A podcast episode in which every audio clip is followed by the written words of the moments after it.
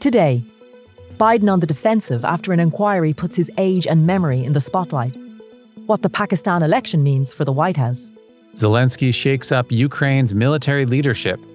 Plus, can you send human ashes to the moon? How about a sports drink? Our space reporter weighs in on a new legal frontier. It's Friday, February 9th. This is Reuters World News, bringing you everything you need to know from the front lines in 10 minutes every weekday. I'm Jonah Green in New York. And I'm Carmel Crimmins in Dublin.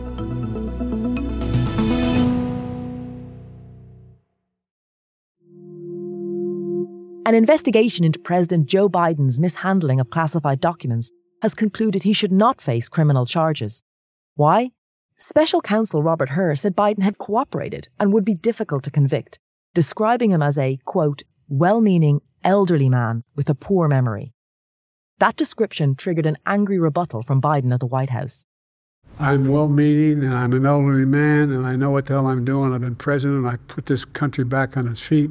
I don't need his recommendation. Hur's conclusion means Biden will not risk prison time for knowingly taking classified documents when he left the vice presidency in 2017. Unlike Donald Trump, who faces a 40 count indictment for retaining highly sensitive national security documents after leaving office and obstructing government efforts to retrieve them. But the special counsel report is politically damaging for the 81 year old as he seeks to convince voters that he should serve another four year term. At a fundraiser this week, Biden mixed up Germany's Angela Merkel with the late Helmut Kohl. A White House spokesperson said that many people can misspeak. But Hur's report has put Biden back on the defensive. How totally bad is your memory, and can you continue as president? That's that's your memory has gotten worse, Mr. No, President. My memory is not good. My memory is fine. My memory. Take a look at what I've done since I've become president. Votes are being counted in Pakistan after a general election marred by violence and the suspension of mobile phone services. The party of former Prime Minister Nawaz Sharif is battling it out against candidates backed by another former Prime Minister, Imran Khan. Khan is jailed and barred from running. Trevor Hunnicutt covers the White House. Trevor, how does President Biden view Pakistan in his strategy in both the Middle East and Asia? So, Biden really had, I would say, cool relations with the former Prime Minister of Pakistan, Imran Khan. But now that he's out of the picture, there is a possibility that maybe there will be a re engagement between the White House and the Pakistani leadership. So we've got Nawaz Sharif, who has some history with Biden when he was vice president. Since the relationship with Pakistan has been a little bit de emphasized since the exit from Afghanistan, Pakistan is still sitting in a really, really important place, right? They just had this exchange of fire with Iran which is, of course, the US's main kind of adversary in the Middle East.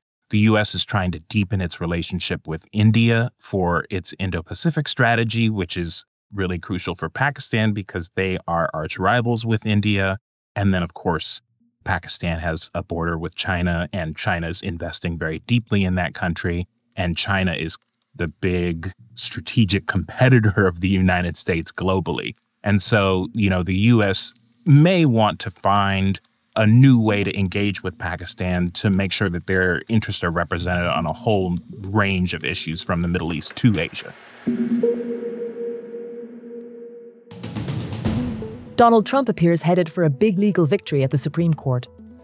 The justices on Thursday signaled their readiness to reject a judicial decision that had removed the former president from the ballot in Colorado.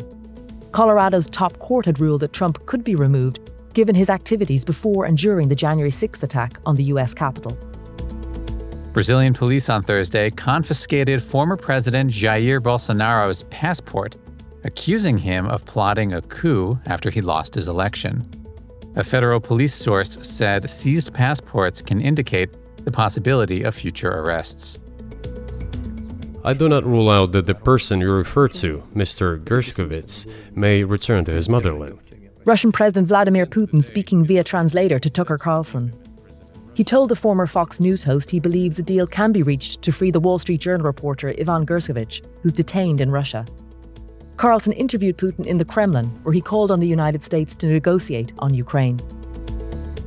President Biden has sharply escalated his criticism of Israel's approach to the war in Gaza, calling military operations there over the top. The comments come as Israeli forces bombed the southern city of Rafah, where more than half of Gaza's population is sheltering.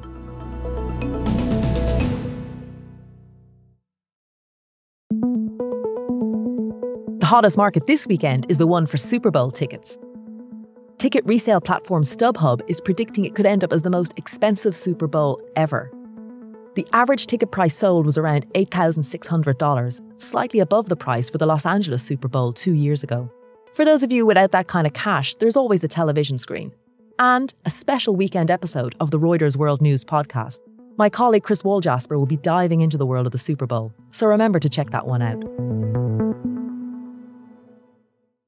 The U.S. Senate advanced a bill that includes aid for Ukraine, Israel, and Taiwan after Republicans blocked a compromise bill that also included border security measures.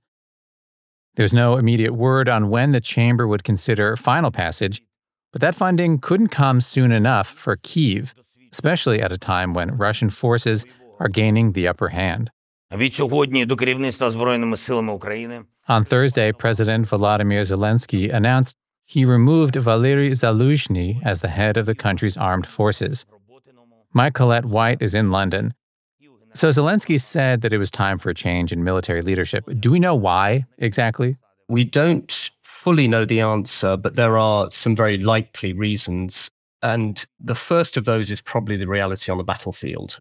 Ukraine has struggled in the last six to nine months with a failed counteroffensive and Russia's increasing assertiveness along the front line. So that obviously needs to change if Ukraine wants to win this war. There's also been signs that Zelensky did not see eye to eye with the Americans on how to pursue the counteroffensive. The Americans wanted him to focus on one point in particular on the front line to make rapid gains against the Russians. Zaluzhny took the view that they should try and attack Russians along several points. What will it mean for the war? Well, I think that that's the biggest question of all because if the main reason that Zelensky is going is because the war is not unfolding as Ukraine would like, then will his replacement take a different tactic? Will they bring about change on the front lines and make it a more positive year for Ukraine in the battlefield? It's very hard to see how that's going to happen given all of the factors against Ukraine in this war. Can one man change it? But I think that's the key question. Privately funded plans to land on the moon or exploit it are becoming the norm. In fact, NASA has encouraged this as it leans heavily on private companies to cut the cost of its trips to the moon. But this inevitable rush to the lunar surface has given rise to a question of oversight. In other words, are there laws that govern behavior on the moon and who sets them? Space reporter Joey Roulette has looked into this. So I called him up while he was waiting in the airport on his day off. All right, one sec. Just just stand up and ask everybody in the airport to be quiet while we talk. yeah. So, can you tell us about some of these recent moon missions or plans that are calling up this question of oversight?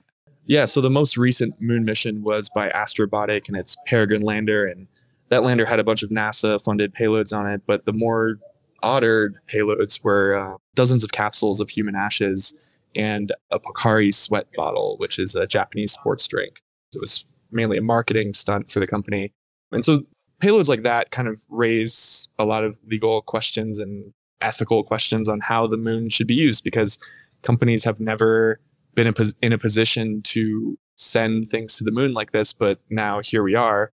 And there are really no rules governing what can and can't go to the moon.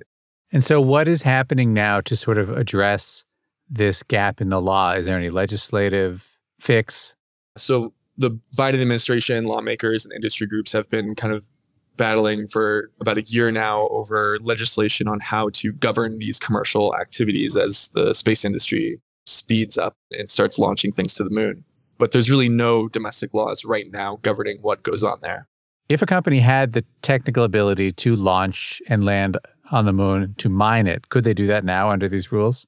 They could, yeah. And in fact, a few years ago, under the Trump administration, NASA released an opportunity inviting companies to pitch proposals on how they would do just that. Mm-hmm. Obviously, you know, the technology isn't there yet. But what that announcement, what that program was intended to do was to try to establish some kind of precedent or to begin the discussion of how this could be legally possible.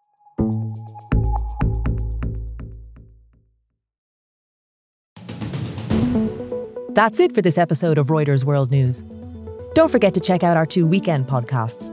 The one on the Super Bowl is out on Saturday, and another one on Sunday looks at Eagle Pass in Texas and how it's become a flashpoint over border security. And we'll be back on Monday with our regular daily news show.